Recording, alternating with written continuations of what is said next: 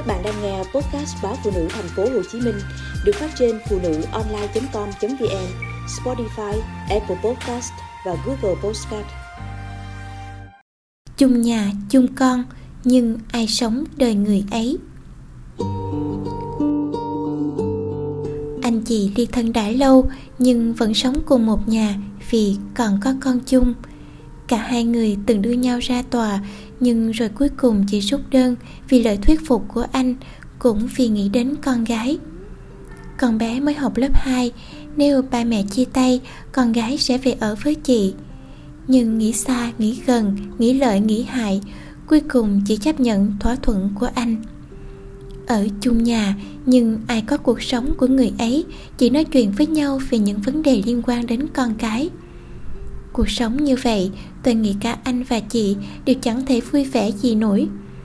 Ba mẹ chị thương con gái, khuyên rằng nếu hai vợ chồng đã sống với nhau không được nữa, thì ly hôn để còn có cơ hội tìm kiếm hạnh phúc cho mình.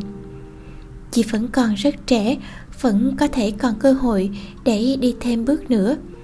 Cha mẹ anh cũng thương con trai, nhưng anh nói người đến sau cho dù là ai cũng không phải là mẹ ruột của con anh. Tình thương của mẹ kế dễ gì mong đợi cho trọn vẹn. Mãi rồi, gia đình hai bên không can gián nữa. Chuyện của hai người để anh chị tự quyết định. Nhưng cuộc sống ly thân đâu dễ dàng êm đẹp. Chị buồn, chuyện gì không vừa lòng về anh và gia đình bên nội đều đem nói với con. Có lúc chỉ còn nói xấu ba trước mặt con gái nhỏ một lần ngồi nghe chị tâm sự, khi con bé vẫn ngồi bên, tôi nhắc khẽ chị rằng, nó nhỏ thôi, hoặc để bé chạy đi chơi, rồi hãy nói. Chị bảo, nó con nít, biết gì? Câu này, tôi đã nghe nhiều người lớn nói, và tôi ngạc nhiên vì cho đến giờ vẫn còn rất nhiều người nghĩ như vậy. Tôi rất sợ nói những chuyện không vui, không hay trước mặt trẻ con, bất kể đó là đứa trẻ mình quen biết hay còn xa lạ vì tôi luôn nghĩ con nít biết hết và chúng luôn nhớ những chuyện mà người lớn đã nói. Những chuyện chị nói không tốt về gia đình bên nội, về chồng, về công việc, hay cả chuyện chị nhậu say xỉn là mất phí tiền, rồi được bạn đưa về nhà. Chính là con gái chị kể lại cho ba nó nghe, chứ không phải ai khác. Con bé còn tuổi hồn nhiên, lẽ ra phải được tươi cười như chúng bạn. Nhưng khuôn mặt bé rất buồn tôi thương những đứa trẻ như vậy. Nỗi buồn của một đứa trẻ tích tụ lâu ngày, không tỏ bày theo cách của người lớn, nhưng mọi thứ hiển hiện trên khuôn mặt của con. Nó con nít biết gì? Tôi cũng từng nghe câu nói này của một người bán quần áo khi đưa cháu mình đi mua sắm. Ở nhà, mẹ bé luôn hỏi con về sở thích của con, rằng con thích ăn gì, mặc gì, xem chương trình gì. Mẹ không ép con những gì bé không muốn chứng kiến việc tôi kiên nhẫn hỏi cháu thích chiếc áo màu hồng hay màu vàng, tay dài hay tay ngắn. Người bán hàng bực bội. Nó à, con nít, mình mua gì? Nó mặc nấy thôi, chứ con nít biết gì mà hỏi.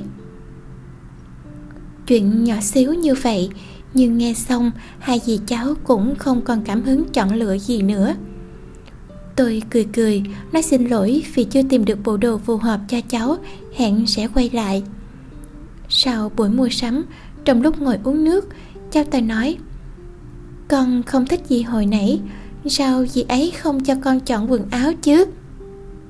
Con bé mới học lớp 1 ở với dì có một ngày mà bé kể rất nhiều chuyện về cha mẹ, ông bà nội ngoại.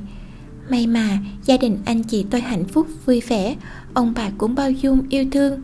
Nếu chẳng may trong nhà có chuyện gì không vui có phải là tôi hoặc bất kỳ ai trò chuyện với bé một lúc rồi cũng sẽ biết hết cả không?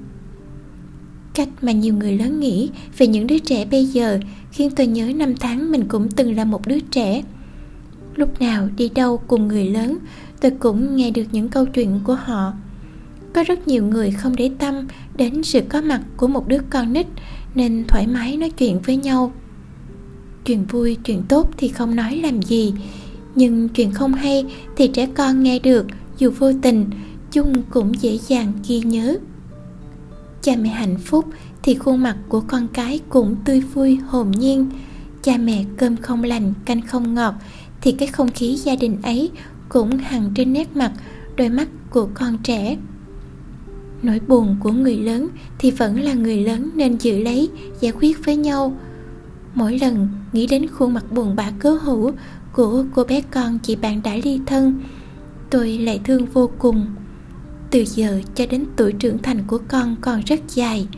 Quãng đường ấy, rồi con sẽ phải trải qua như thế nào khi sống trong nỗi buồn không thể hóa giải của người lớn?